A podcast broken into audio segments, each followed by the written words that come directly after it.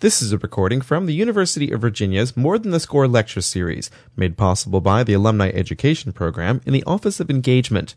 On November 28, 2009, Dr. Anita Clayton held a candid discussion about the similarities and differences between women and men and how they embrace their personal sexuality, including expectations and self-image. Clayton is the author of Satisfaction, Women, Sex, and the Quest for Intimacy. Sex matters, right? It really does matter to us. And we're going to be talking about some sex matters today. And I'm hopefully going to be poking fun at both men and women and talking about how we're similar and we're different. The big picture is we're really much more similar than we are different. Now, I'm sure you thought that sex was easy, right? Nobody really tells you how to do it. You figure it out. You get it done. And the species goes on. But in fact, it's really, really complicated. There's a biological component, and a lot of that has to do with our physical health, neurobiology, like how do hormones and neurotransmitters work, and endocrine function, among other things. And I'm going to be talking about biology, too, in the context of how we've developed as individuals and teleologically over time. In terms of psychology, it's what's going on in here. And in my book, I talked a lot about what happens in women, where our biggest sex organ is really the brain. And that's also true for men, although, there are other obvious things externally in men that we can see. Along with that psychic part is performance anxiety and depression and conditions like that, because they tend to negatively affect sexual functioning. There's a big interpersonal aspect to this, obviously relational issues. Quality of relationships makes a big difference. If you have any time between sexual activity, like you spent some time away on business or after pregnancy, life stressors and things like that often influence interpersonal relationships. And then there's a big sociocultural component. That is, what's happening in society, what happens in our family, these kinds of things, and what these expectations are and the norms are, or what we perceive the norms are. And we'll talk about that too. Now, what's really different between men and women? These are like the three main areas. Our silhouettes are different. I couldn't make these in black. But in truth, if you look at shapes of men and women from the front or from the side, we do look different in general. So men are broader here, women are broader here, men are broader here, women are broader here. Right? So our silhouettes really look different. And especially as we get older, I think that those differences may change a bit and we become more similar. Hormone levels are also different because for men, there's one particular hormone sort of driving them. And for women, it's a matter of balance among the sex hormones. In addition, for men, it's a lot more sort of a steady state. Now, you guys peak basically in your 20s, and then there's this gradual decline. Women tend to come into their own a bit later than that, in our 30s and into our 40s. So, and we change every day, essentially, across the menstrual cycle in our reproductive years. So there really are these differences in terms of women changing all the time and men staying rather steady. There are three phases of the sexual response cycle. There's desire, there's arousal, and there's orgasm. And of course, everybody's always thinking about the big O, but the other parts are really important too. In addition, there are really two components to sexual functioning, and this is simplified. So it's really a very complicated process. Are sex hormones and neurotransmitters. And some of those are essentially excitatory. They get things moving along. And some of them are inhibitory because you've got to put a stop to it at some point, right? You can't be having, being aroused all the time. It actually gets uncomfortable. There are people who have that as a problem. Now, the dominant sex steroid in men is testosterone, right? That's here. And basically, it can drive this system just like a train. Once it gets going, it's going. And it's really, blinders are on. And in fact, a bomb could probably go off in the next room, and the guys would be going, we're going to finish here, right? The opposite is true for women. We have a balance among estrogen, which probably helps us be sort of interested in sex, but this is the real interest in sex, and this helps us be receptive to partner approach. So there's got to be a balance in there. And instead, what kind of matters for women more potentially are these neurotransmitters, dopamine and norepinephrine, and they've got to be in balance too. So for women, we tend to get distracted during sexual activity, right? I mean, you could be going along and suddenly you hear a noise in the next room. You're thinking, are the kids up? What's that? Oh, I've got to get them up tomorrow. And then we've got, what have we got to do tomorrow? And we're having sex. And we're thinking, what have I got to do tomorrow? What's on the list, right? And that's probably a very good protective mechanism. Because if you think about it from an evolutionary point of view or a teleological point of view, somebody during sex has got to be paying attention to what's going on outside. Right? And it's not going to be the person riding like a train. So it makes some sense. The other thing is that testosterone probably gets us thinking about sex, but dopamine gets us doing something about sex. So it's sort of motivated behavior that it drives. And that makes some sense too. And it helps us stay focused and in the moment. So if that gets suppressed or dropped off, that's not so good for women. And then norepinephrine stimulates generalized arousal overall. You know, you've gotten overexcited before, you know, when something scary happens or something like that. The other things that inhibit, one other thing is oxytocin. Oxytocin is a hormone that has to do with the letdown process in lactation and things like that.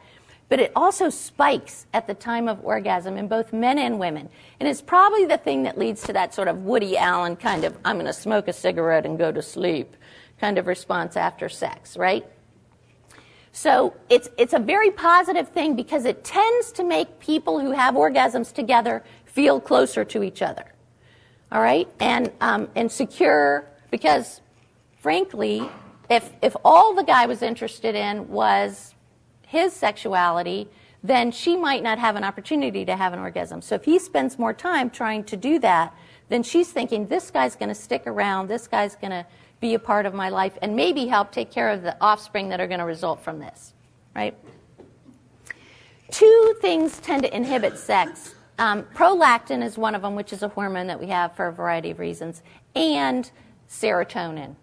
So that's why a lot of the antidepressants that work on serotonin might cause negative problems with sexual functioning.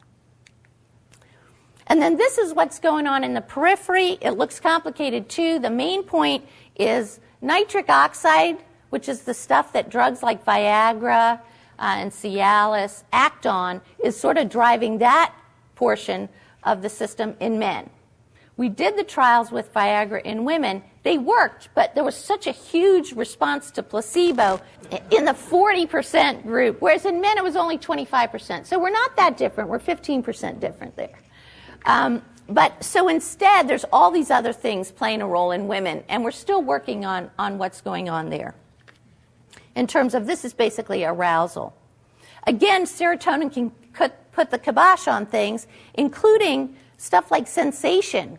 It can make people feel no sensation, or it can make people feel hyper sensation, especially hyper painful kinds of sensation. So serotonin can really have some negative effects on sex. Now, I want to talk about biological factors a little bit. There are some genetic studies. A lot of genetic studies are being done in psychiatric conditions, and sexual disorders fall under psychiatry. We were the only people that cared about it, I guess, 30 years ago when we started setting these up, or at least would talk about it. Anyway, lots of genetic studies going on, and some of these are showing that you can have a certain genotype and it will set you up to have more interest in sex potentially, or be able to have an orgasm more easily, or those kinds of things. And we also know that, for example, with the serotonin reuptake inhibitor antidepressants, if you have, there are at least two genotypes that will set you up to have problems there. And they're 8-fold worse in women taking oral contraceptives. So oral contraceptives play a role on sexual functioning that's kind of negative most of the time in terms of biology, even though they're freeing women, right, to be able to have sex without worrying about getting pregnant. Lots of illnesses can contribute to sexual dysfunction. In men, you hear about them, cardiovascular disease, diabetes, things like that contribute to erectile dysfunction. In women, things like depression, anxiety, and urological, bladder problems, urinary incontinence, things like that contribute. And then a lot of substances contribute to sexual dysfunction. So, for example, alcohol might get you a little disinhibited and thinking like you're in the mood for sex, but if you keep drinking, then you're not going to be able to do it. So, and same with cocaine. I'm sure lots of you do cocaine in here. But it's one of those things that immediately gets you thinking you're going to be able to really have a good sexual experience, but chronic use really leads to a negative problems with sexual functioning. And then lots of medications can contribute to sexual dysfunction, including things like antihistamines, because they tend to dry you out, blood pressure medicines, antidepressants. So those are things we need to be aware of. And just to think about this, there is a Murphy's Law for everything, and there is one for psychopharmacology. The medicine that makes you feel like having sex again keeps you from being able to do it or enjoying it, because it drops your sex drive, it makes it hard to get aroused, it may block your ability to have an orgasm. Sounds great, doesn't it? All right, I want to tell you a little bit about biology. I don't know how well you can see this. A friend of mine, Kim Wallen, down at the Yerkes Primate Center at Emory, sent me these, so I really appreciate these slides. I've been down there and visited it. They have 4 different colonies of 4 different primates. And they are following them, evaluating them, using them to study sexual functioning because they're closely related to us physically. These are rhesus monkeys. What happens is that when the females get into estrus, which means when they get biologically told the signal that they're ready to have sex, they get red in these cheeks and they get red in these cheeks. Okay, I don't know if you can see it, but they can get really bright red. I mean, it's shockingly red. Then what do? They flash it in front of the male. That's what she's doing here. So she's lifted her tail, and she's flashing these cheeks going, okay, okay, come on, here we go. Can you see it? Okay, right? What is he doing, though? He's, like, sitting there looking like, what? That doesn't seem to make much sense, does it? It's because there are cultural phenomena, too. All right, these are all females. Here's the guy. This one's like sticking your tongue out, saying, don't even think about it, right? He's got to get it right. He can't just jump her when she shows him those pink cheeks because the other females might be saying, no, that's not right, or, you know, you're supposed to be with me, or some other thing. But he's got to negotiate this whole system. And he's not sure how to do it, really. So he's looking, okay? He's deciding, but eventually he will try, okay? Now, there's a counterpart to this in humans. This is the behavioral cue. The woman is at the sink washing dishes, okay? Her rear end, of course, is facing out. You can't have something behind you at the sink. He's across the room, he's looking, he's thinking, I like that, that looks good, here's the signal, right? He comes over, he starts putting his hands wherever, and she's thinking, what, I'm doing the dishes. Or then she's thinking, oh my God, another thing to do. So when I hear a lot about this in my practice, and so what do I tell people? I tell him, go over, don't touch her. Just sort of scoot her over and go, hey, I'll finish this. You go upstairs and get ready for me. Okay? Do guys do this? No. What's wrong with you guys? We can't. I know you want it. You just want it on your terms, right? Okay. Interestingly enough, the rhesus monkeys get it eventually to some degree. And this is, you can see her face is really red. So is her other cheeks. They're cuddling here, though. They're grooming, they're preening, They're sort of hugging. They're not really doing anything that's biologically toward procreation. And so this goes along with the physical act. And for people in particular, it's very, very important to have not only physical intimacy, but emotional intimacy. And they're looking at this also in the animals. And we obviously do this too. Now, there are other evolutionary things that are interesting. For example, female youth and attractiveness is associated, even without our thinking, with high reproductive potential. And the most interesting thing about attractiveness is that it's based on symmetry. Okay, the more symmetrical your face is, like if you put a mirror up to your face, the more symmetrical it is, the more attractive you are perceived by others, even though we're not thinking about that consciously. Well, in long-term relationships, the more attractive the female is, the more the guy's worried that she's going to have an affair and have a baby by somebody else that he ends up raising without knowing that it's somebody else's. Okay, this is an evolutionary fear. And some people have tried to study this and think it's around 5% of babies. I think that seems really high. But so men do certain things, again, without really thinking about them. One, they increase how frequently they have sex, because basically if you're having sex with her 5 days a week, even if she goes out with somebody else 1 day a week, you've got 5 times more sperm in there than that other guy, right? So you're not likely to be cuckolded in that way. And also there are these mate retention behaviors where you do certain things to try to hang on to your mate. And some of them are positive and some of them are negative. Direct guarding is basically not letting her go out anywhere without you. So you're always seen with her. And then holding her hand, right here, holding her hand, that's a positive mate retention behavior.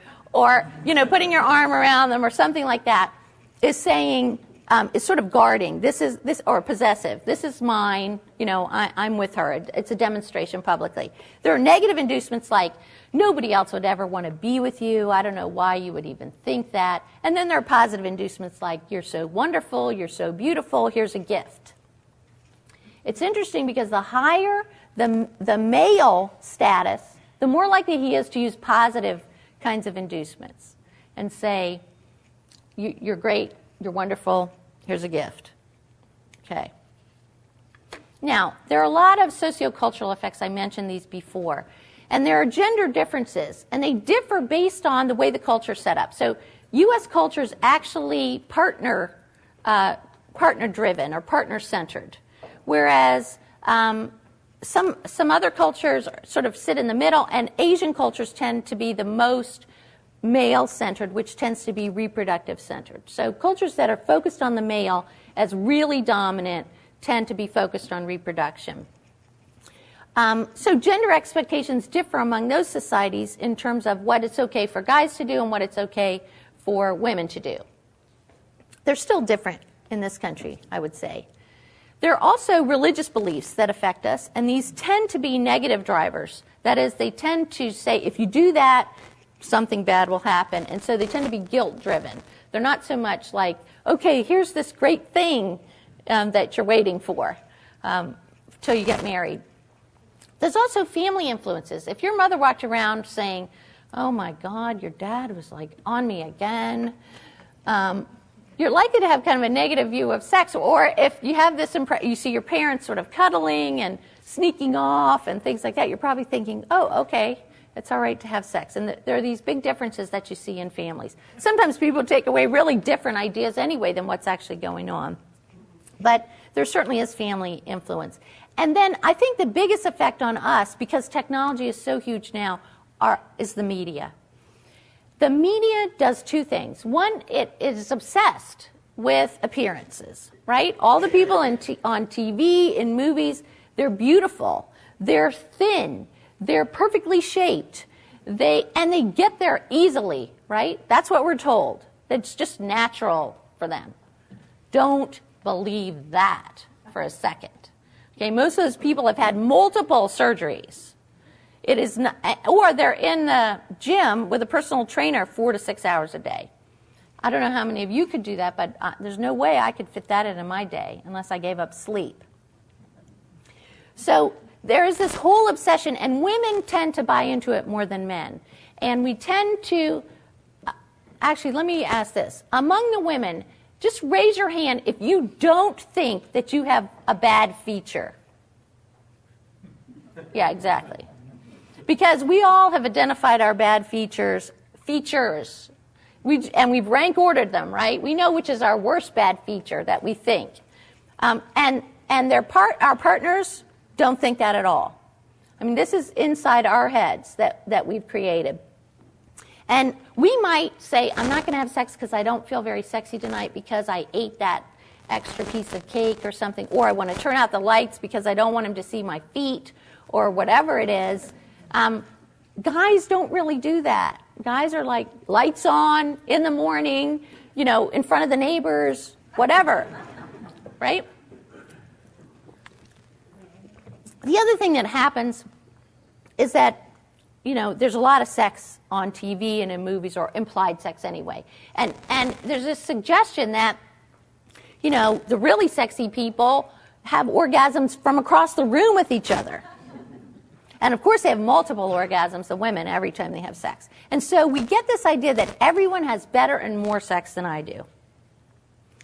And like, here's examples of it. I just went to the grocery store this week and picked up just regular magazines, not Cosmo. Okay, this is Women's Health. Does that sound like a sex magazine? No. But look, here's what it says. Flat abs now, super easy moves. Have the baby, keep the body. As if she got this, like just delivering the baby and then there she is. Burn more fat. 25 red hot sex tips. How about this? Eat, drink, and still shrink. Right. So the idea is that it's easy to be thin and fit and sexy. Well, then why can't I do it easily? Right? So then we feel more like, well, we're not like everybody else. We're not normal. We're a failure. Okay. Here's another one. Self. Self. Sounds like more like a brain magazine to me. No. Fit and sexy in 15 minutes a day. Look like a million for as little as $1. Right. Feel naturally happier. I know that one of these was, here it is. You can't see it probably in black. Sweeter sex. And again, okay, yeah, she's very unattractive right there on the... Okay, but it's not only women anymore. No, it's not. Okay, Johnny Depp is the sexiest man alive. Probably, but, you know, do you have to say that? Okay, 110 of the hottest guys on the planet. And then, plus the best chests.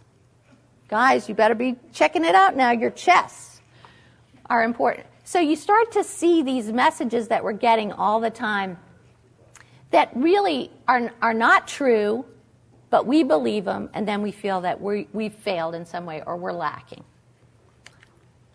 Okay, so we end up sort of personally dissatisfied, and that's where the title of my book came from, Satisfaction as in can't get no. And a lot of women are dissatisfied, whereas for men, when there's a problem in their sex life, it's more like a crisis. It's a bigger deal. It's a bigger thing. Women don't view it as a threat to their womanhood. They just feel sort of dissatisfied and in a negative, chronic kind of way. One of the things that we tend to do is put sex low on the priority list. And, you know, you can sort of see how that happens. My family comes first, then my work, then our home life, then my extended family.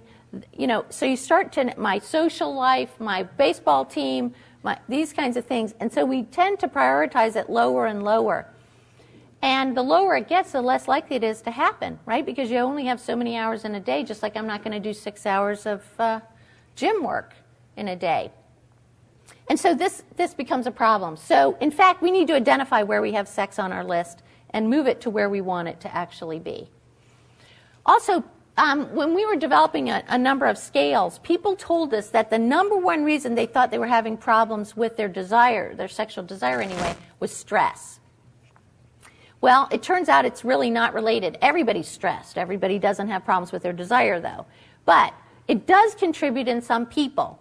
And one of the things is that women tend to have trouble compartmentalizing stress. So men could have problems that, now these are all stereotypes, I'm sorry, but just bear with me. Men would tend to have trouble at work, but be able to turn it off or leave it there in order to have sex, right? They can set it aside. They can think separately. That's sort of like that train driving thing. And there's a good thing about that, because you can let something go, participate in something that you enjoy, and then go back to the thing that's stressful. Women, no. We're trying to keep the balls, all of them in the air at the same time, all the time. And unfortunately, then we just feel overwhelmed. Also, when we get more stressed, we stop using the strategies that worked for us and we start using bad strategies. So instead of going to the gym and exercising, if you were routinely doing that, or eating healthy, you start eating sort of, just what you want, or you start drinking more, doing things like that. So we start doing more negative kinds of behaviors. And then men tend to develop performance anxiety, that is, am I going to be able to maintain an erection, am I going to be able to pleasure her, those kinds of things. And people have unreasonable expectations. And one of the things that this contributes to is problems with communication, because then when there is something going on in the sexual relationship, we tend not to talk about it. We keep it to ourselves because we're afraid of hurting the partner. So as we get older, male partners tend to have erectile dysfunction. It goes along with some of the medical conditions I mentioned, some of the medicines. Those tend to come along as we get older. And then that drop in testosterone, finally, but after your 50s, is low enough that it could sometimes have an effect. So instead of talking about that when that happens, people just act like it didn't really happen. They don't communicate about it. And then you end up with more and more problems, or he becomes more fearful that that's going to happen the next time.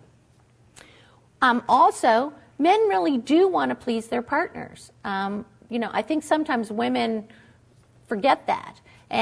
But instead of telling them how to please them, we do things like fake an orgasm. I mean, how many guys fake orgasms?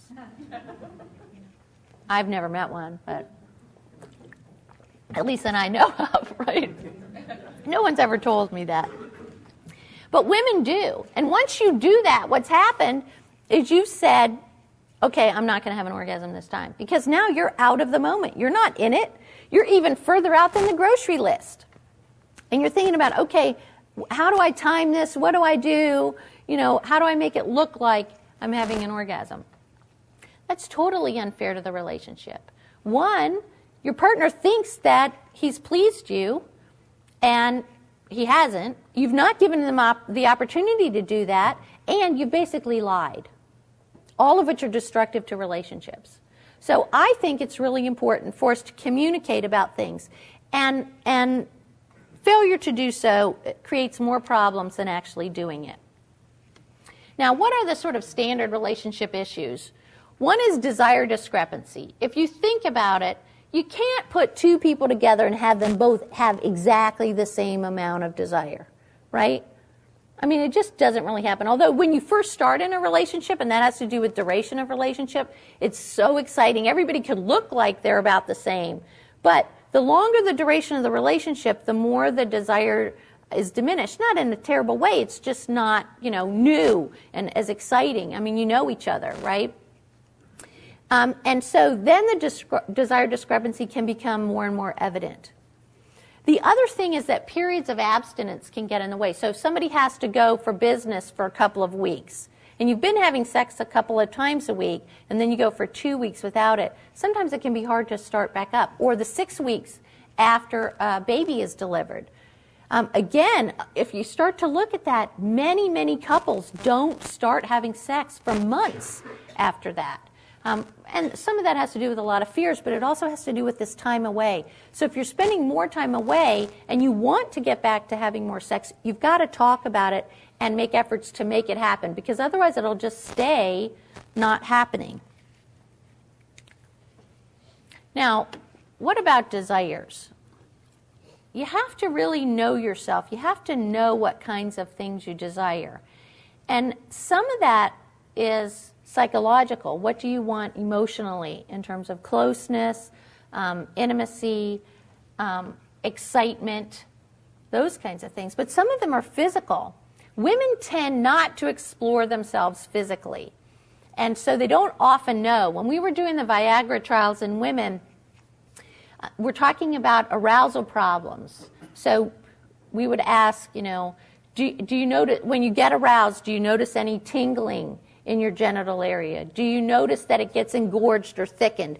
Do you get vaginally lubricated? Do you get wet? I mean, we used regular terms to talk to people about this. And a lot of women would say, I don't know. I don't know. I don't know. And then they'd come back in the 2 weeks or so after that and say, okay, I thought about those things you asked me about. Yes, no, no. Okay? Because before they hadn't even been thinking about that or paying attention to it or doing anything about it.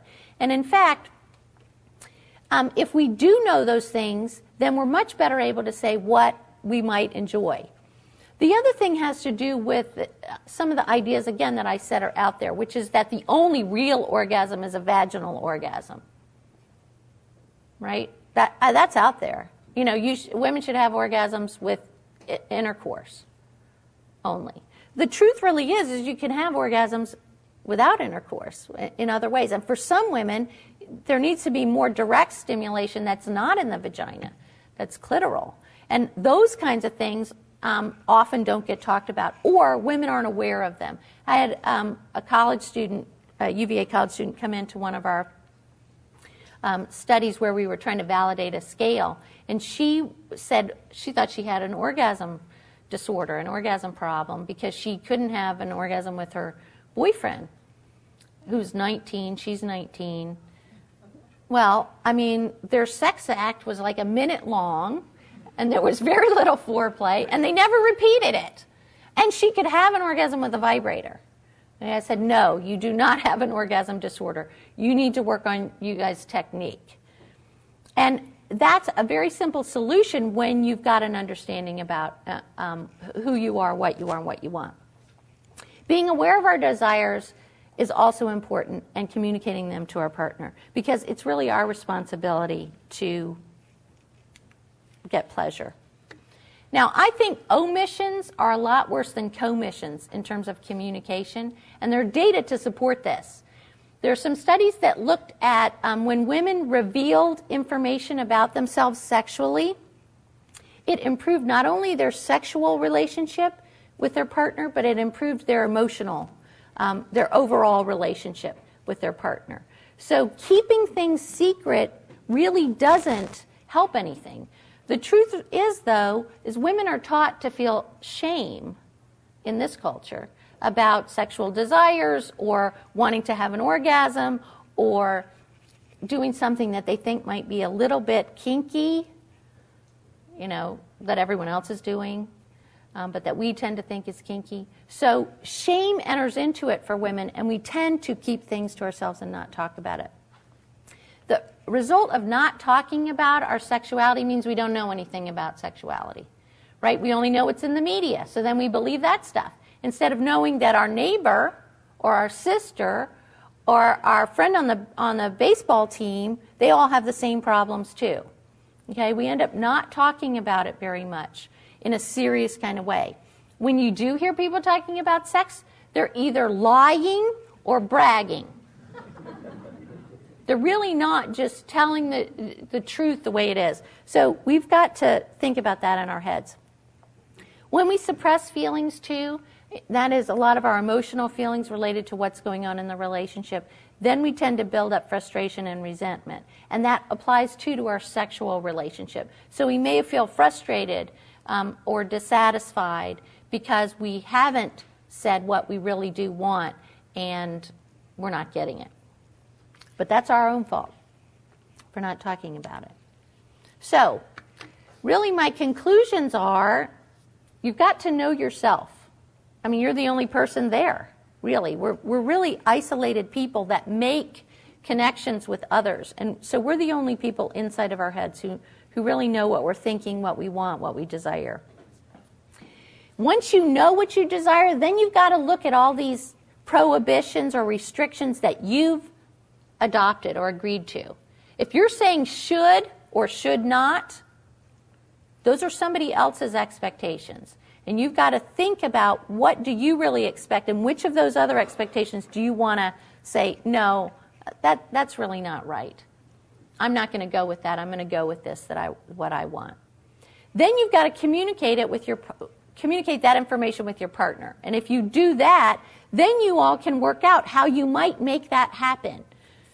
I can promise you that I really, unless it's something way out there, and most of us can identify the 2.5% of wild behavior on either end of the bell curve, right? We can really identify that. Otherwise, it's all in the normal range. So if you tell your partner about it, all they can do is say, nah, I don't really want to do that. Or okay, yeah, let's give that a try. Or all right, I'm in. Something like that. Because in that way, you're at least saying what you want and you might get it. If you don't say what you want, you're probably not going to get it. So communication is really important. And then I think that it's likely that we can increase satisfaction and end up with sex lives that we're happy with, or at least happier with. So I'm going to, my book. Yeah, just to remind you, we're going to have my book in the back, and I'm happy to sign it and sell you copies for $10 a piece. So cash or check. No credit cards. And so I'd like to take questions. I know this is a topic that can be hard for people to ask questions about. So if you don't start asking questions, I'm going to start talking some more. Yes, sir.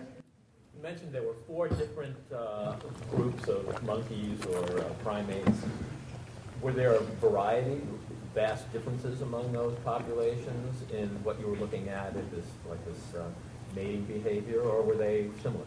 So the question is, among the 4 primate groups, are there big differences in the mating behaviors? And there are some differences. For example, some of the other primate groups don't have like a physical cue like these bright red cheeks. They have other kinds of cues. But in reality, it's all very similar. It's that she has to be in estrus in order to even stand still for sexual activity. And then he's got to be prepared to do it basically at any time. Interestingly enough, if you look at women are there's one other thing, the bono or something like that type of animal. But otherwise, we're the only animals we're aware of that will participate in sexual activity at any time.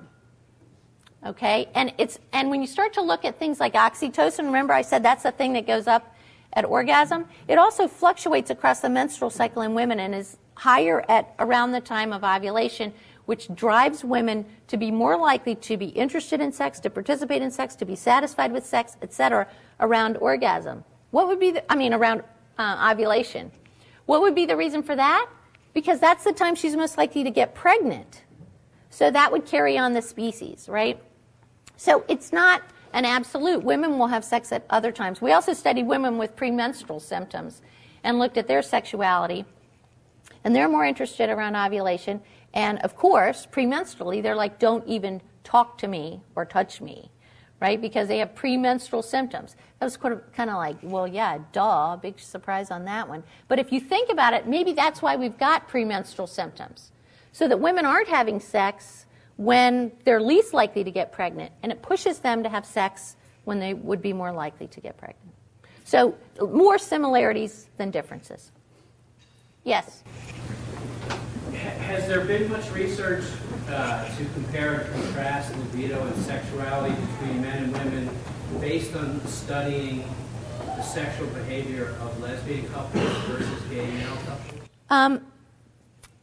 One of the issues that's been a problem in terms of some of the clinical trials we've done is the Food and Drug Administration was really focused on sexual intercourse when the PD-5 inhibitors, drugs like Viagra, were being studied, because it was all about being able to maintain an erection for penetration.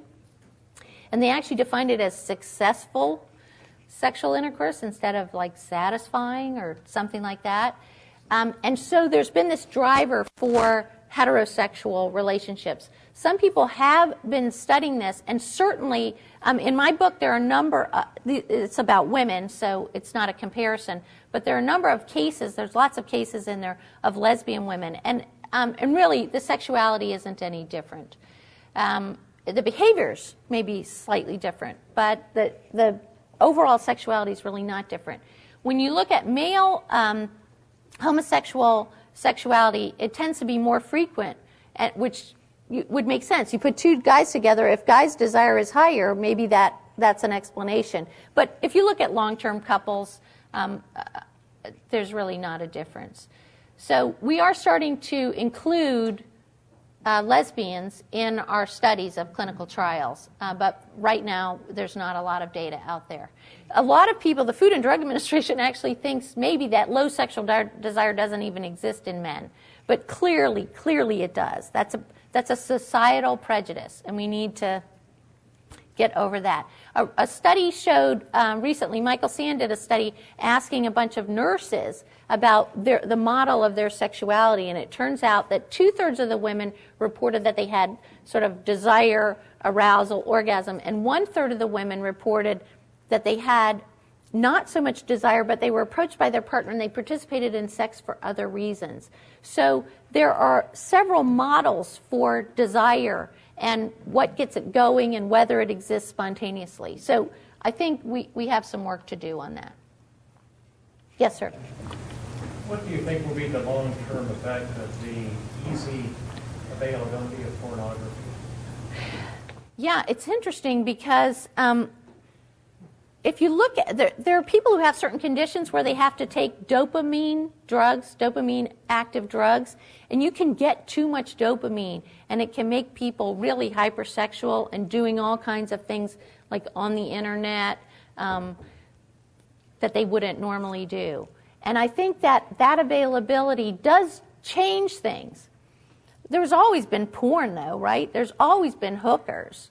It's not like those things are brand new. And actually, you can incorporate, depending on how you feel, pornography into your sexual activity. A lot of people watch, believe it or not, here in Virginia, a lot of people watch movies that are erotic to get themselves thinking about or prepared or involved in sexual activity with their partner. So I think that there are things we can do with it, but it can also be very negative and destructive, especially if the other partner feels that the person who's looking at the pornography really isn't desirous of them, or that somehow they're unattractive.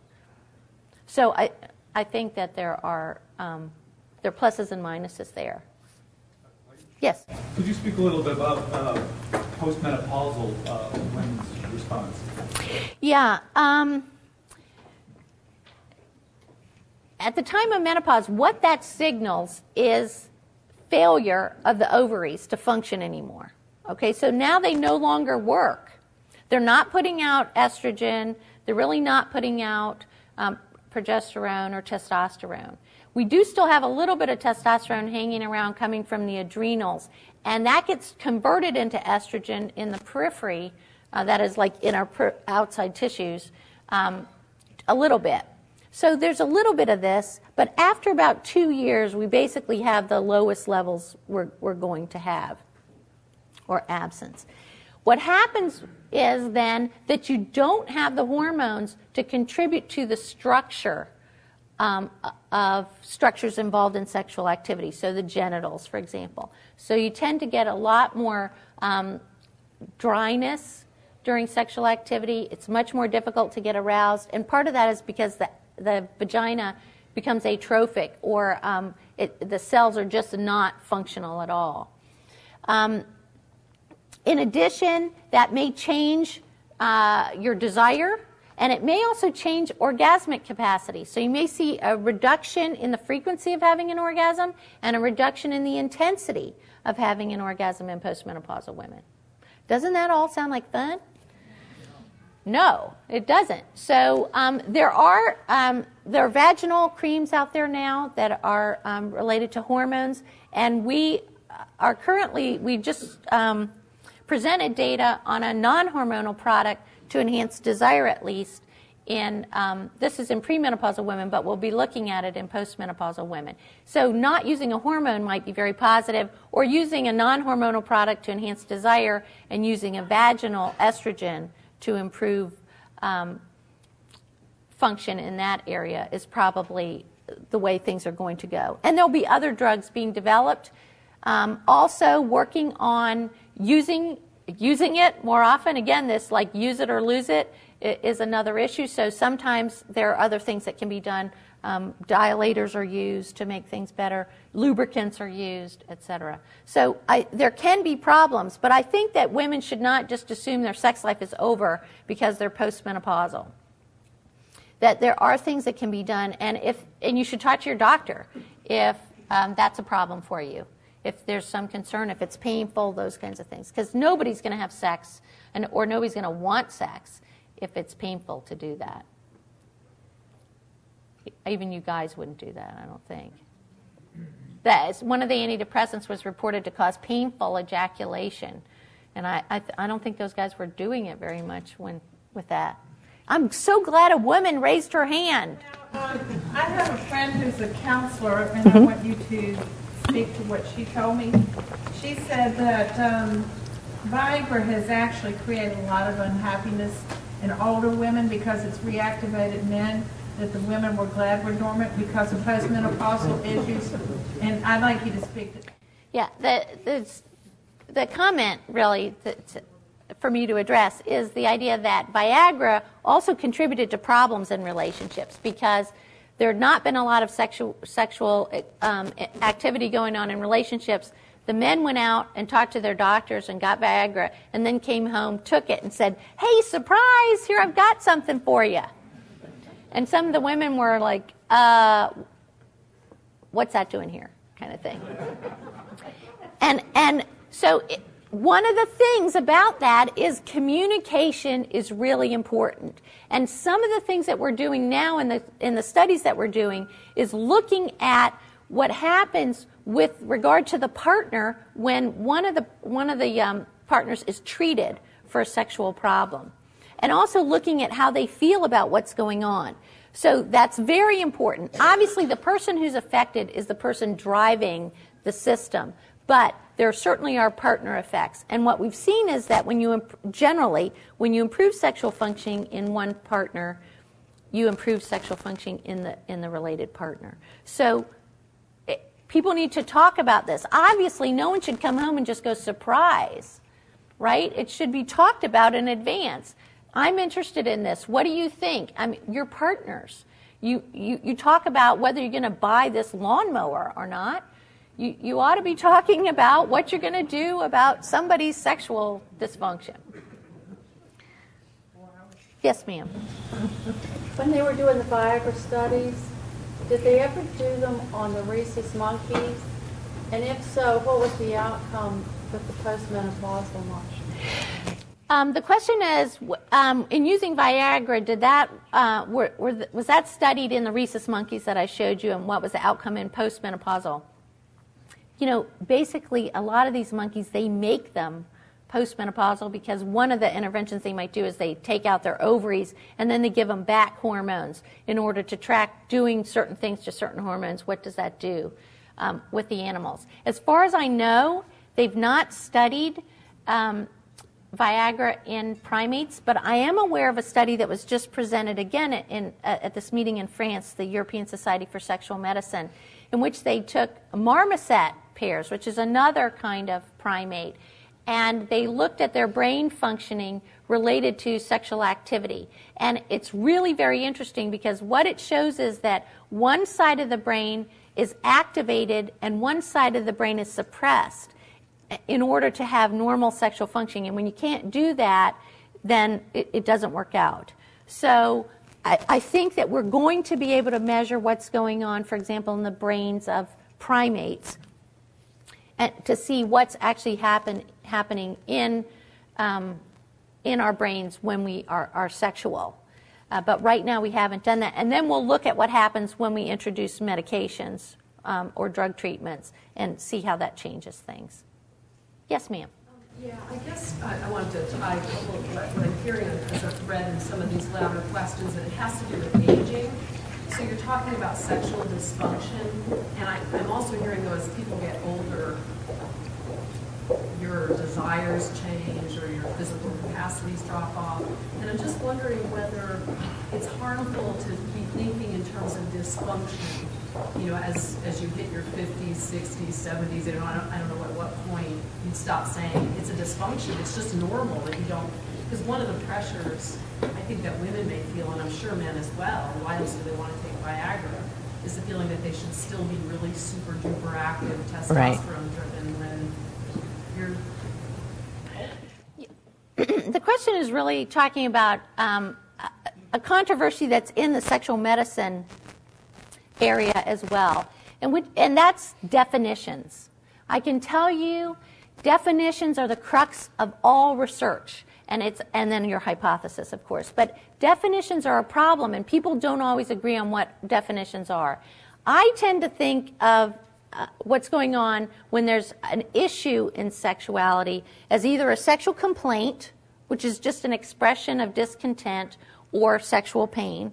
There's a sexual dysfunction, which is some identifiable disturbance in sexual functioning, but may be intermittent or transient or mild and not a problem. And then there's a sexual disorder, which is what, as a psychiatrist, I would make a diagnosis, which is where you've got a sexual dysfunction plus distress.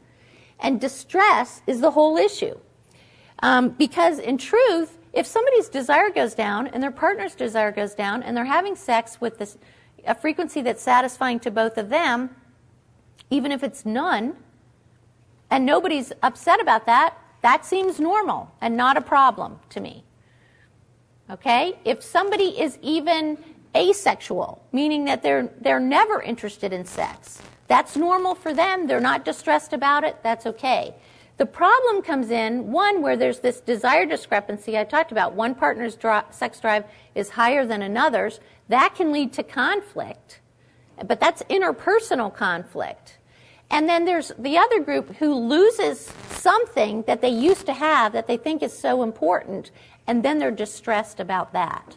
And so that's really where the problem is. But that's only when we did a large study recently among over 31,000 women and surveyed them, and found that it's only about 12% of women have a sexual complaint or disturbance plus distress. So 90% of us don't have that. We just have issues or complaints or struggles or life, and we're trying to work those things out. So I hope I didn't sound negative, because I have had patients tell me, you know, don't have an age prejudice. I'm having sex once a week and I'm 80 and I intend to do it till I drop dead. You know, and it's absolutely true. And I have other people say we've been married now 40 years, we haven't had sex for the last 10, and we're happy with that. So everybody's different. We don't talk about it, so we don't know. But we've got to decide what we want. Remember, if you decide what your desire is, and you know what it is, and you communicate it with your partner, you're much more likely to be satisfied with the situation than if you just keep it to yourself. Yes, ma'am. One more question. I'm going to go with the lady. Sorry. What is the latest research in reversing the antidepressant side? Yeah.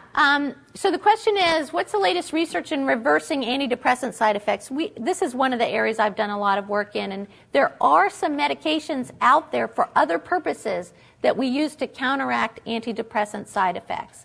And so things like bupropion or Wellbutrin is one of the things we use, and it's an antidepressant. So you could switch someone to that, or you could add it in, for example, to an SSRI if people need the serotonergic effects. Another drug is Buspirone or Buspar, which is an anti-anxiety drug, but also tends to counter these sexual side effects, particularly so in women.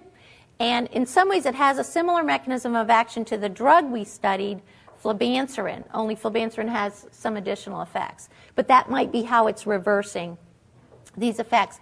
Testosterone has been used to reverse these effects, and in fact, in men, low testosterone is associated with depression. So you may want to give testosterone to a man who's depressed, whose testosterone is low, Or SSRIs can lower testosterone levels in men and women, and so you may need to supplement testosterone if you can't switch. Switching to an antidepressant less likely to cause sexual dysfunction, obviously, is the simplest and cleanest solution. So there are some alternatives currently available. No drug is approved for that purpose at this point by the Food and Drug Administration. So I'm going to stop there. Thank you all for your attendance and your questions.